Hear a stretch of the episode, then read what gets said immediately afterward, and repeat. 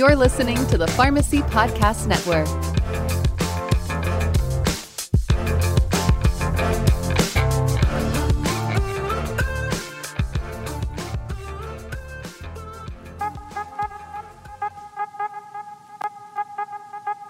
Pharmacy benefit managers, better known as PBMs, are responsible for negotiating payment rates for a large share of prescription drugs distributed in the United States. Recently, state Medicaid systems, policymakers, and national pharmacy associations have expressed concern that certain PBMs' business practices may not be consistent with public policy goals to improve the value of pharmaceutical spending. This podcast series is all about PBM reform. Listen to the discussions, share these podcasts, and help build a new pharmacy payer system which supports our independent independent community pharmacies, encourages fair and transparent competition in the marketplace, and most importantly, is designed to deliver the best patient care. The PBM Reform podcast series has been part of the Pharmacy Podcast Network, and it's gathered a lot of insights for the education for our pharmacy communities, our pharmacy profession.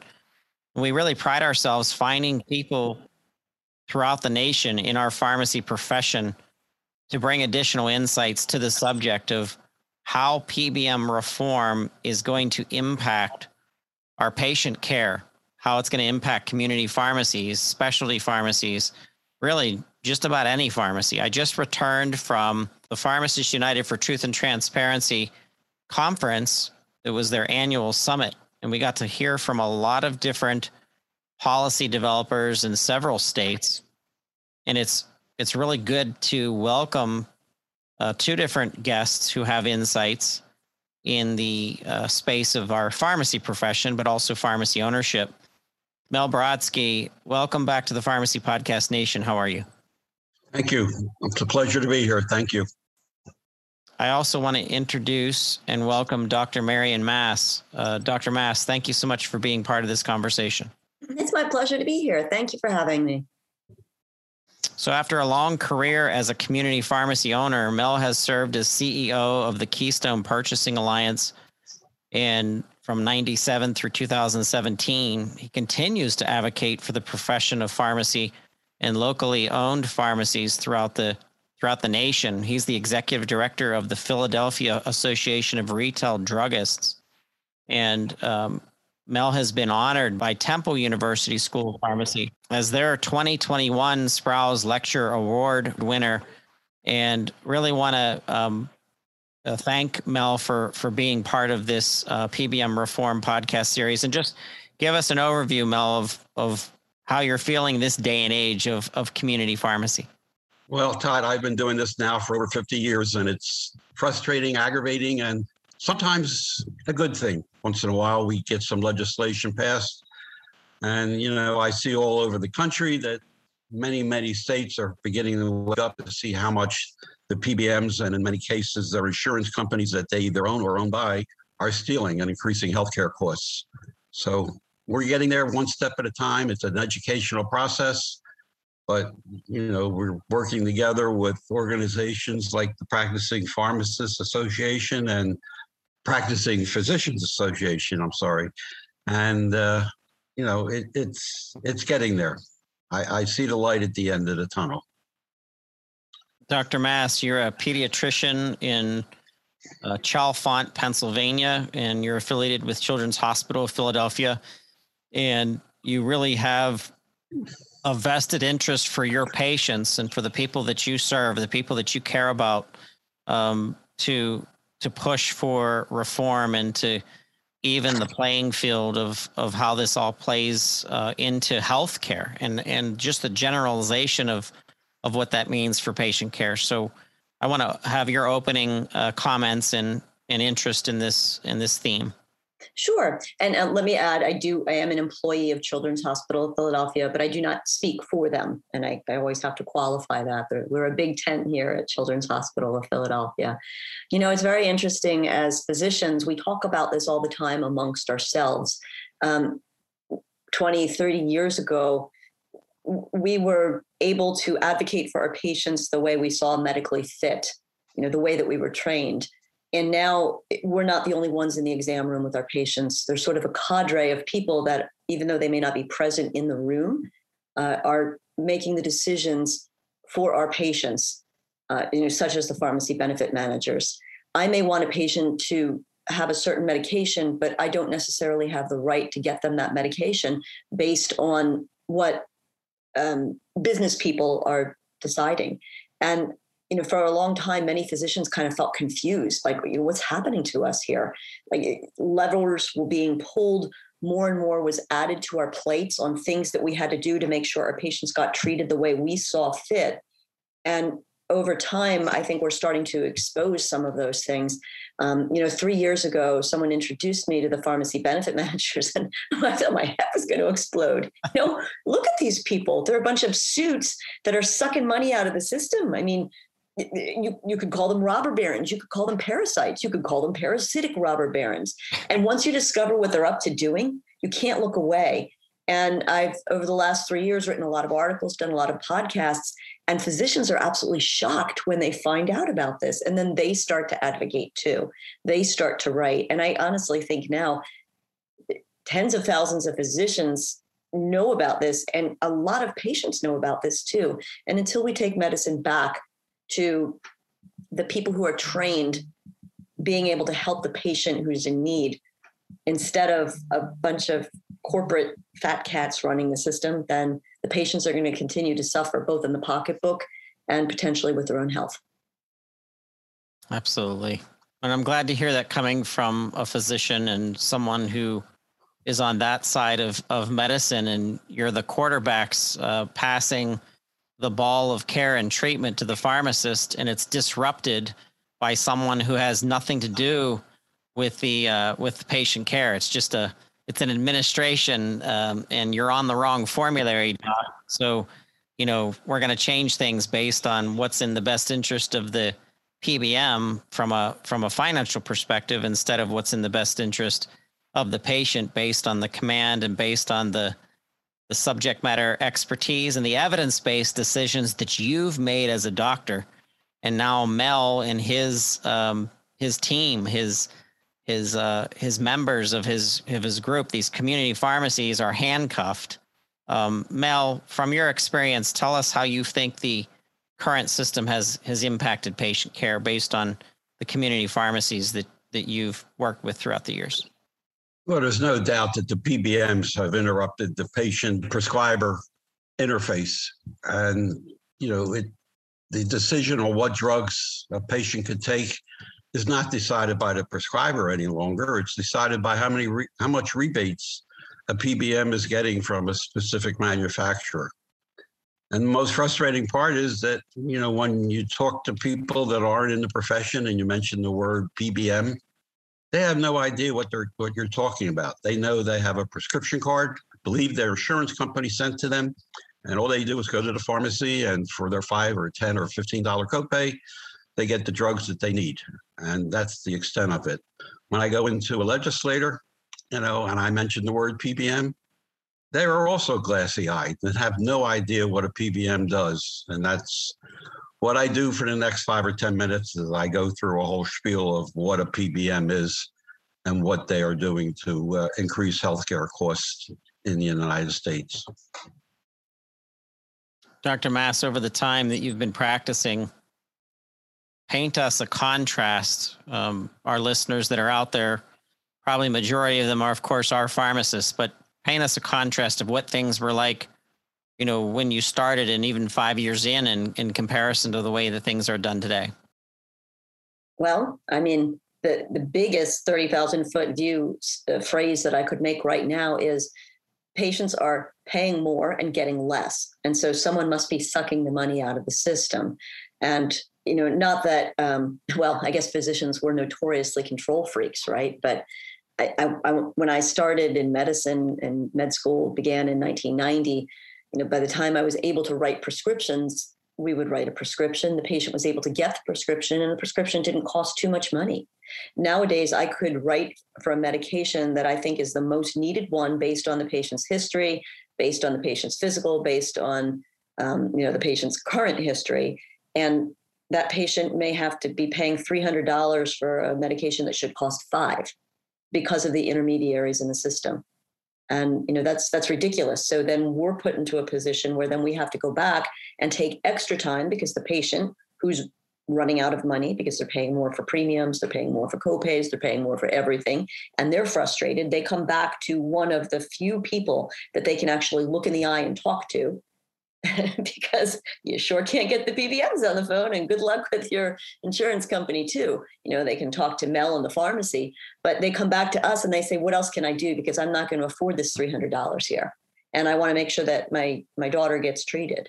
So um, then now we're taking more time because of all of the uh, all of the people that are in the exam room obstructing what we think is the best thing for our patient. You know, I think of pinball, the game of pinball, and I'll never forget my grandfather introduced me to that when I was very young. And there was even a, a stool that I had to stand on to play the pinball machine um, at the VFW that he would actually uh, bring me to during family nights and during times. And that's all I wanted to do was go play that that game. And there was a a light up to the left hand corner of that machine that said T I L T, tilt. And what tilt meant was if a player was playing and they were to bump the ball, the, the gravity of that ball into a different hole or a different place, you were basically tilting the system. You were cheating the system.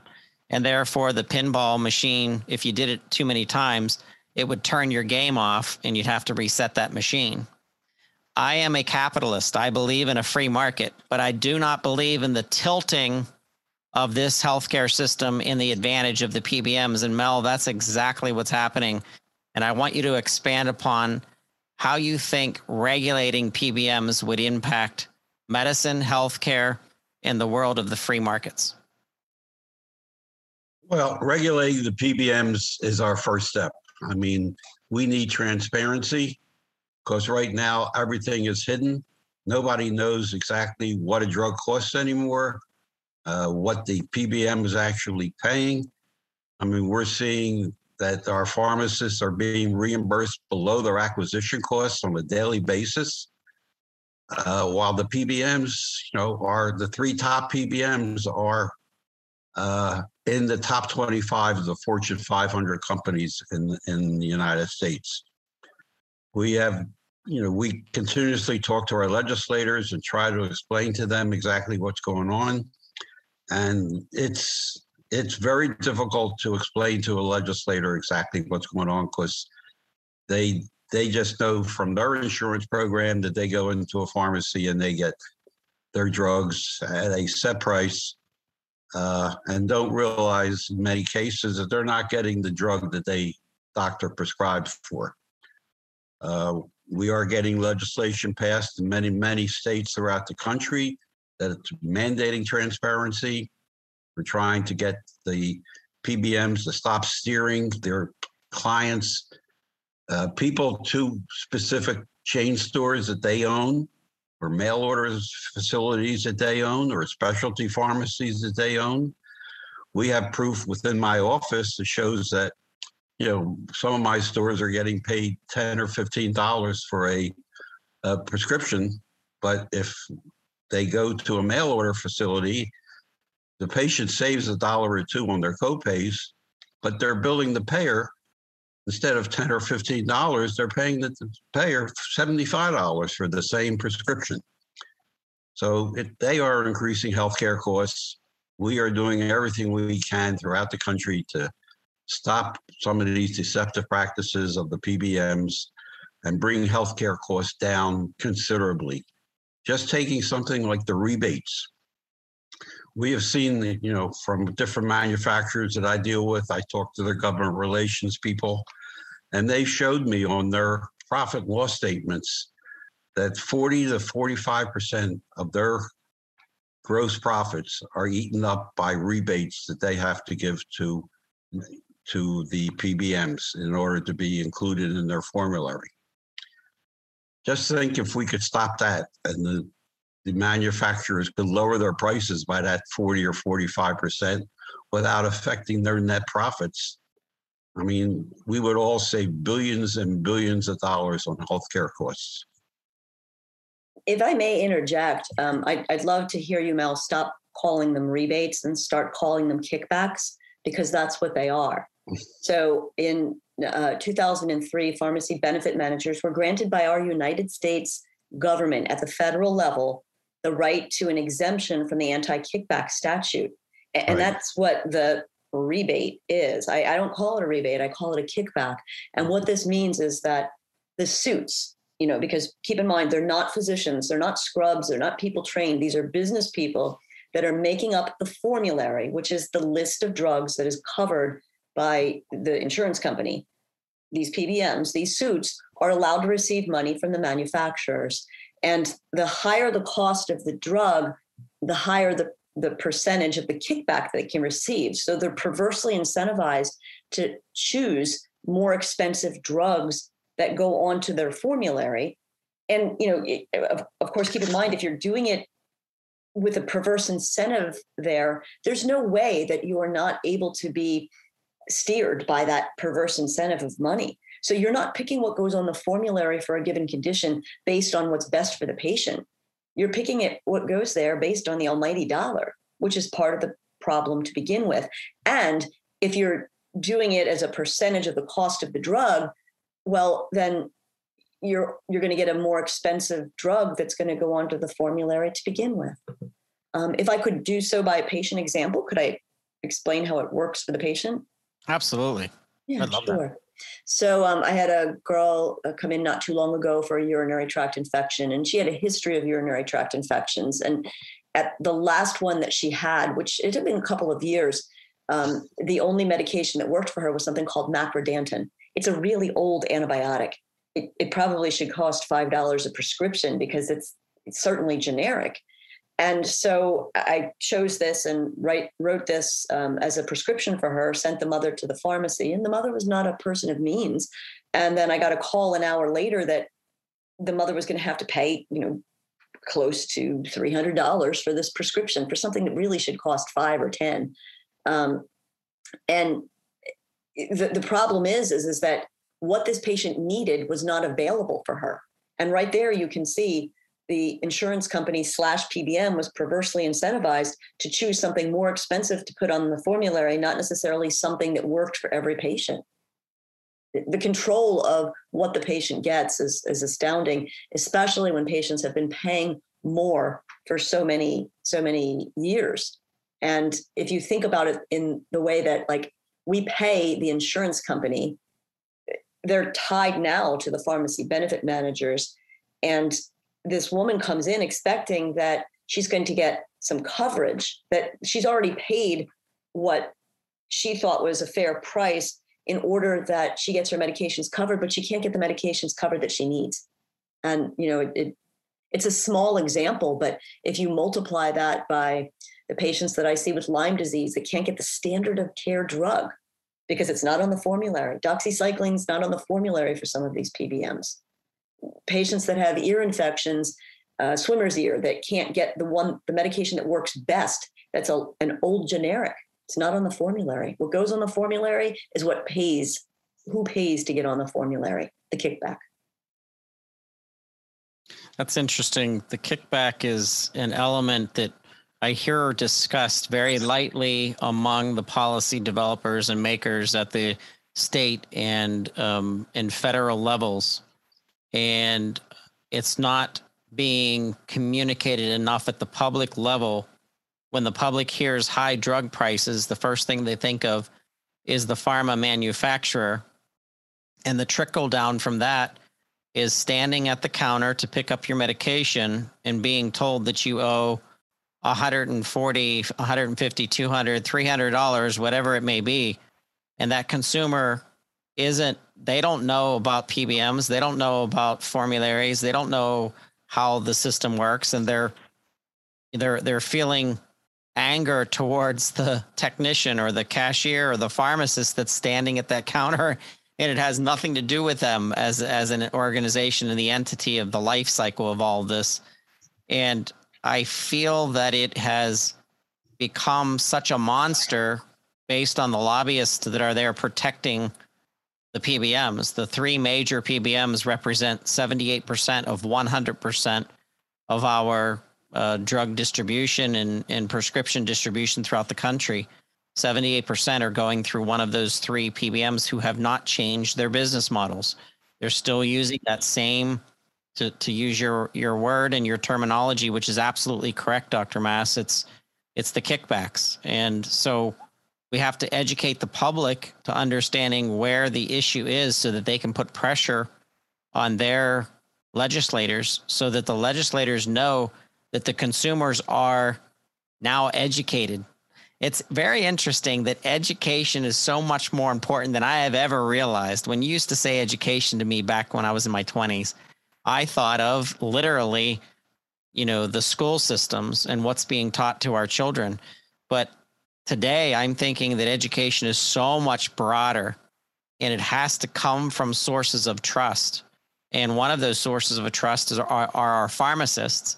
And I've never sat down with a pharmacist, whether they worked for the big chains, independent, you know, consultancy pharmacists. Never once have I talked to a pharmacist who said they thought the payment system was in favor of the outcome, that they thought the payment system was in favor of the patient.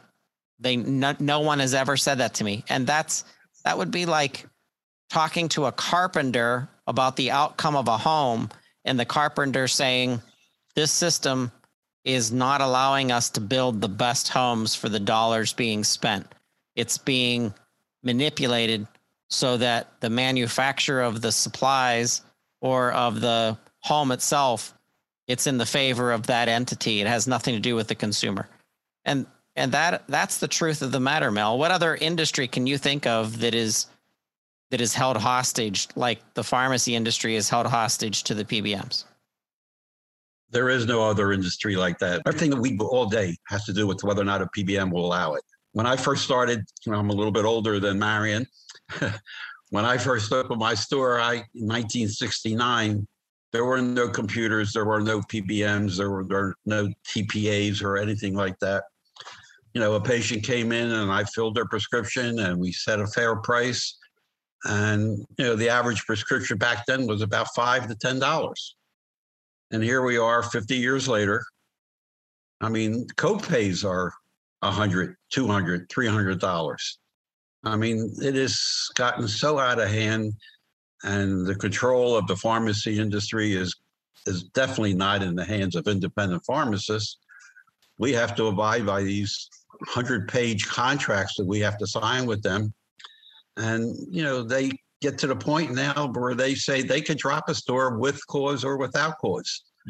I mean, that is completely ridiculous. And that is some of the things that we're working on to try and change legislation. I mean, when you have a company like CVS Health that owns Aetna and owns, a, you know, 10,000 you know pharmacies you know where do you think they're going to send their people to? They send them to their their, their cvs pharmacy or their mail order or their specialty pharmacy. They're all owned by cvs health. And you know these uh, they are just you know supposedly working for you know their client you know m&m industry that has no idea how they're getting ripped off because the information that the PBMs send them on a monthly basis with their bill doesn't give them enough information to audit what's going on.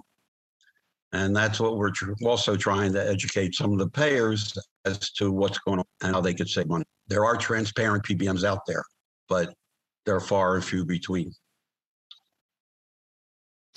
So, all of us are fellow Pennsylvanians, and this you know podcast and this network goes out on a national level, but Pennsylvania is, is our home state, and we have two senators that represent us. Uh, Senator Bob Casey and Pat Toomey uh, sit on the Senate Finance Committee.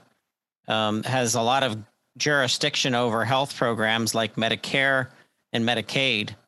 And Senator Casey uh, also sits on the Senate Committee on Health, Education, Labor, and Pensions, in which he is ranking member of the subcommittee on children and families. And I'm wondering, Dr. Mass, what you think they can do specifically to help patients and help educate, um, you know, fellow Pennsylvanians. Yeah. Well, so first of all, like right now, we're looking at the reconciliation process, and there's um, the drug pricing pricing plan that was uh, that has been put forth in in that bill, and the drug pricing plan is doing nothing for pharmacy benefit managers. It's really astounding to me. Like we're we're talking about an organizations that make more money than the pharma companies themselves. And no one's doing anything about pharmacy benefit managers. We referred to the fact that the government gave these pharmacy benefit managers legalized kickbacks. We've talked about the fact that these pharmacy benefit managers themselves have consolidated into big behemoth monopolies. And you know, Mel has referred to the fact that uh, you know he, as a pharmacist, doesn't have much of a, a choice in what he gets paid. He's given ever more restrictive contracts as an independent business person, the little guy, right? Yeah. The little guy has no protection from the government. Our our country was built on many, many small businesses, but in the healthcare sector, what we have is big behemoth PBMs that have consolidated with big behemoth insurance companies that are getting paid off by big behemoth pharma, uh, sorry, uh, pharma companies in order to get their medications to be the ones on the formulary so they can have an exclusive contract. And all of those groups are making money, and the government turns a blind eye, and not only turns a blind eye, but hires the very companies that are doing this. So here we are in Pennsylvania. If you look to our neighboring state in Ohio, we haven't even discussed something called the spread yet. But here's what the spread is most state governments hire the large pharmacy benefit managers, CVS, Caremark, Express Scripts, or um, Optum, to manage their Medicaid prescription drug plans.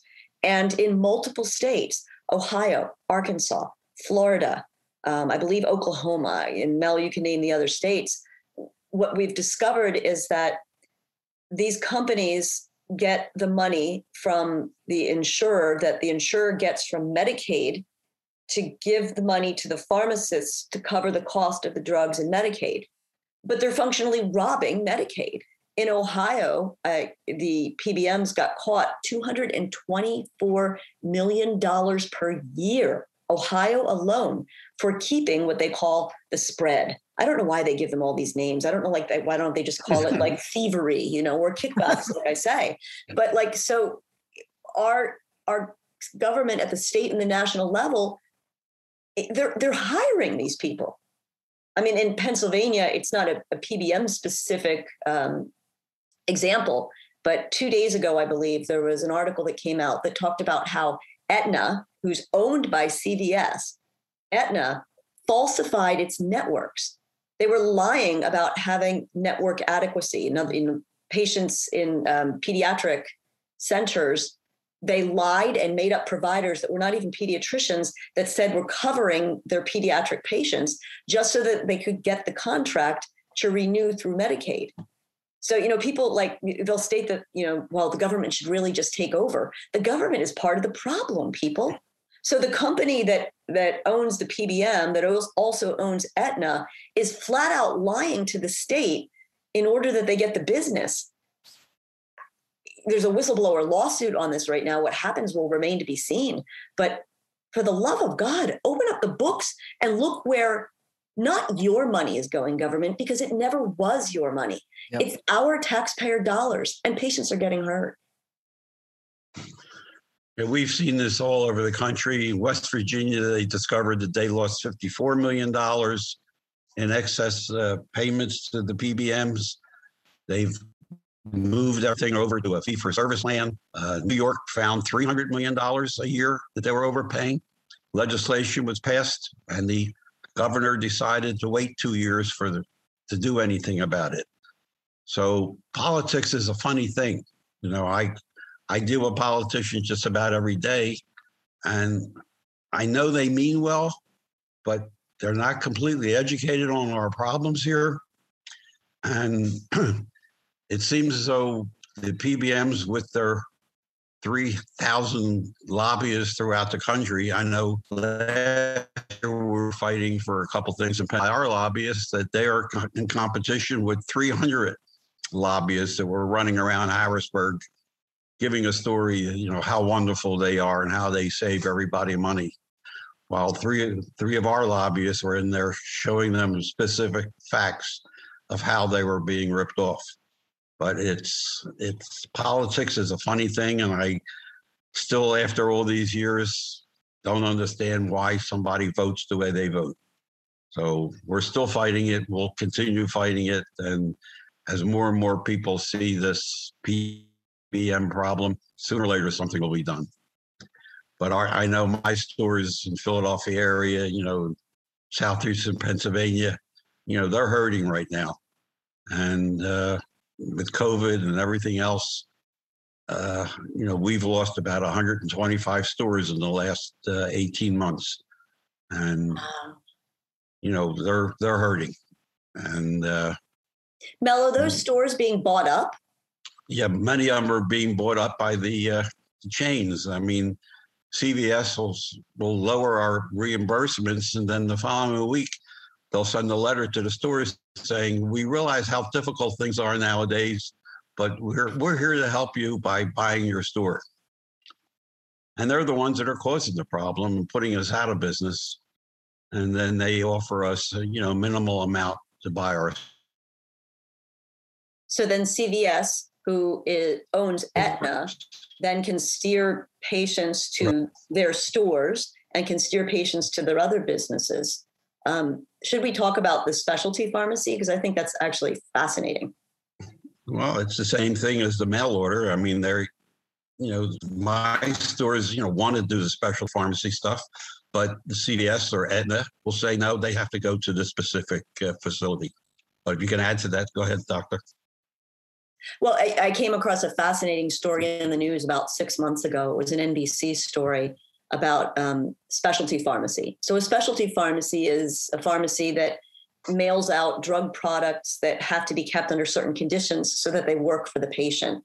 And in the story, it revealed that Express Scripts, one of the big three PBMs, who has their own mail order, um, and of course, Express Scripts is now owned by Cigna, the big insurance company. So Cigna can steer its patients to Express Scripts for its pharmacy benefits, and then can you know, pretty much mandated that they have to use them for their mail order. So if you are a patient that has to take a temperature controlled drug, like a chemotherapeutic, um, like an enzyme, uh, like insulin, you know, if you had to take something that needs to be temperature controlled and you're going to get it by mail order, which is nice and convenient, you may have to choose the large PBM specialty pharmacy that belongs to the insurance company that owns the PBM. So CVS, CVS Caremark, Optum, United, Express Scripts, Cigna.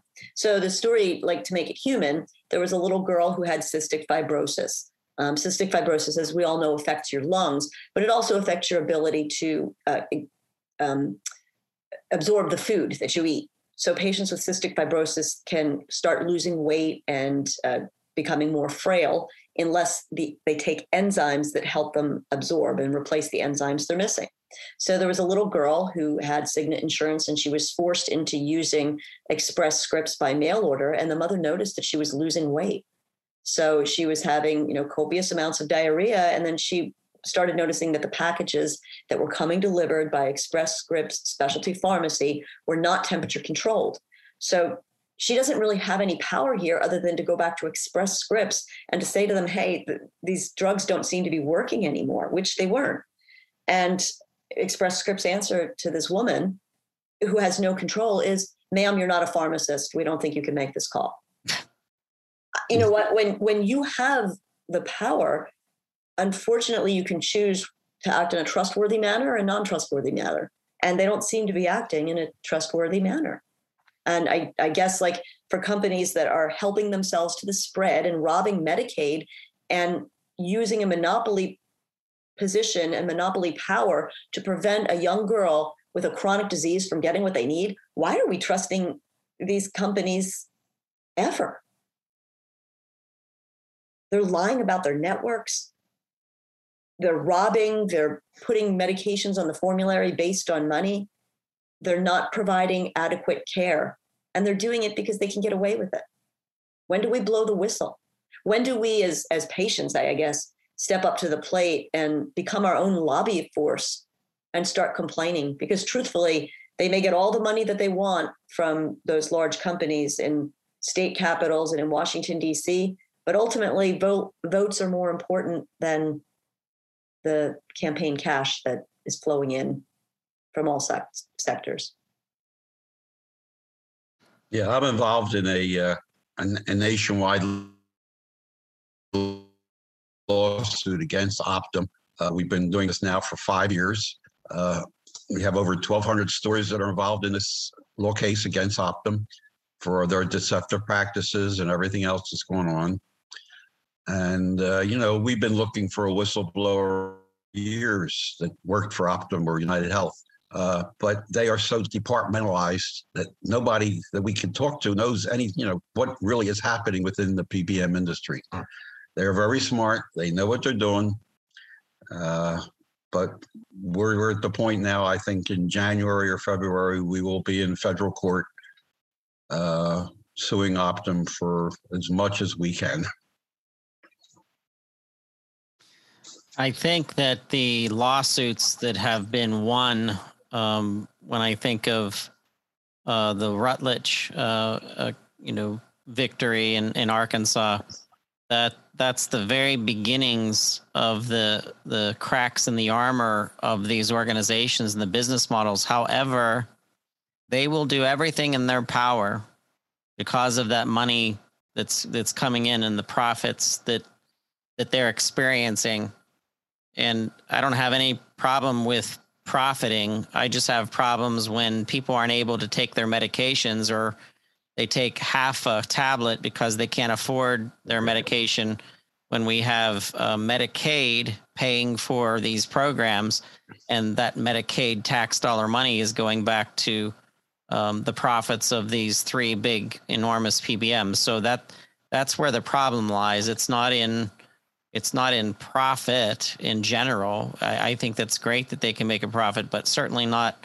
at the level that they are and under the guise of healthcare, under the guise, under the disguise that it is something that it is not based on Dr. Marion Mass, your comment about kickbacks. We need to call things what they are.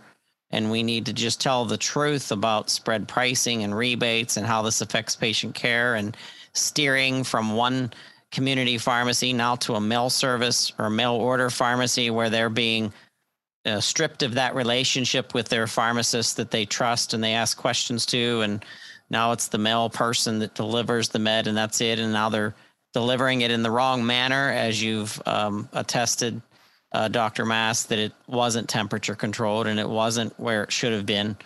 I think it's amazing that the specialty pharmacy phrase has been manipulated to protect the profits of the PBM rather than saying, yes, this medication is, um, you know, takes higher amounts of hand holding or, or, or takes a higher level of understanding it, it trending as a, as an ongoing medication in comparison to, um, a, an antibiotic, biotic or something. In the hands of a pharmacist who's trained on that specific disease state, the extra cost of that medication to ensure that their experience is also being compensated for makes absolute sense to me, but not in the model in the way that Express Scripts has done it with pushing it to their own organizations and their own chosen pharmacies and their own mail order pharmacies. It it doesn't make any sense. It needs to be we have to keep the care in healthcare, and that means a human touch. And that's why pharmacists, you know, went to school for what they went to school for and what they know and the uh, levels of information that they know. This is more than just pulling the lever, and it's not mass. It should not. It should never become, um, um, you know, a, a mass production environment. We need to keep the pharmacist as that practitioner of being able to look and talk to and and and counsel their patient based on their medications, the medication management and medication allergies and everything else that's going on. And we know uh, with rural America, especially with pharmacy deserts out there, that these community pharmacies are the only healthcare service provider that that these pe- that these people have, these communities have, and Mel, they're they're being driven out of existence. When you take a drug like for hepatitis B, where you it's, the directions are one tablet daily for 84 days, and my stores can't dispense that because it's considered a specialty drug. There's no lab tests that are required. There's nothing required, but it's an eighty-four thousand dollar drug, and the from what I saw, the kickback is about forty-seven thousand dollars to the PBMs. Jeez. So that's why we can't, you know, fill a, a prescription for 84 pills that require no, you know, nothing, nothing special. Why is it a specialty drug? There is absolutely no definition of what a specialty drug is. It's interesting. I think people should also start paying attention to, like, I think we've painted the picture how nefarious the pharmacy benefit managers can be. And I think it really behooves the public to pay attention to who's backing them up. So I had written an article, oh, I think a month, a month and a half ago, about the um, association, the AARP, you know, the premier association that, for retired persons. And I revealed in the article what I think most Americans should know that the AARP gets more money from its contract selling United Healthcare Medicare Advantage plans than it gets from its membership dues. So they don't really need their members anymore. They may have a bunch of them, you know, at 16 bucks a, a year a pop, but the, the AARP advocated against PBM reform, and they've done so again and again against the wishes of their members. I mean, they're supposed to be a nonprofit membership organization, but they're pulling in a huge haul from their selling of United Healthcare Medicare Advantage plans. So they come out full force against any PBM reform. And you'll see them do it again and again and again. And it's for the money. And then you look at the top brass at the AARP and you discover they're making millions themselves. And so, like, where does it end? And I, I think, like, it's a, an important question who do you trust? And when something that's a big nonprofit becomes so profitable for the people who are at the top making the decisions and who are standing against the wishes of their members and the best interests of their members, then you better start paying attention. And maybe people should start paying attention to people that defend these large pharmacy benefit managers because there are independent pass through PBMs that are transparent. But the big guys that are trying to hide their money making abilities, uh, anyone who's defending them, you should be questioning those groups as well. And I obviously caused a stir because um, one of the vice presidents from Washington, D.C., wrote a letter to the editor that got published in about 14 Pennsylvania newspapers that questioned me as perhaps taking money from big pharma instead of like answering the charges that were very real and um, linked in the paper, you know, with resources. So they couldn't answer the charges. Instead, they just wanted to throw shade on me. And I'll tell everyone on this podcast, you can look me up because there is a sunshine database for physicians and what they take from pharma. And I think I went to lunch in 2016 and uh, they got me for $34. But you know that's that's actually something really like helpful that you can look up your physician and discover if they have taken money from pharma. But there's no database anywhere where you can look up what what other people in the chain, you know, the pharmaceutical companies, think tanks that write articles in the newspaper, the AARP, the insurance companies, and a whole cadre of like large institutions. What are they taking from the PBMs? Where's the transparency there? Absolutely. Well, uh, Mel and Dr. Mass, I've really enjoyed this conversation with you. This is a lot of value that you're presenting to us, to our pharmacy owners, to pharmacists that are out there, but most importantly, any consumer, any farm, any patient, anyone in the community that's listening to this presentation, this podcast right now, if you have questions, you are more than welcome to reach out to our publication and we will get you in touch with the pharmacists that literally care for um, you know hundreds if not thousands of patients a day in organizations that mel runs so that you can get additional information. But We'll have links into um, our our LinkedIn so that you can connect with uh, with Mel and Dr. Mass. But I want to say thank you to to Mel and and you, Dr. Marion Mass, for your for your insights and your time today. It's my pleasure. It's my pleasure. Thank you for the opportunity. PBM reform is not a textbook process. This component of healthcare insurance will take time to figure out and will consist of many different players of the pharmaceutical supply chain. If you'd like to contribute information, data, or your own insights on PBM reform, please contact the Pharmacy Podcast Network. Send your email to publisher at pharmacypodcast.com or call us at 412 585 4001.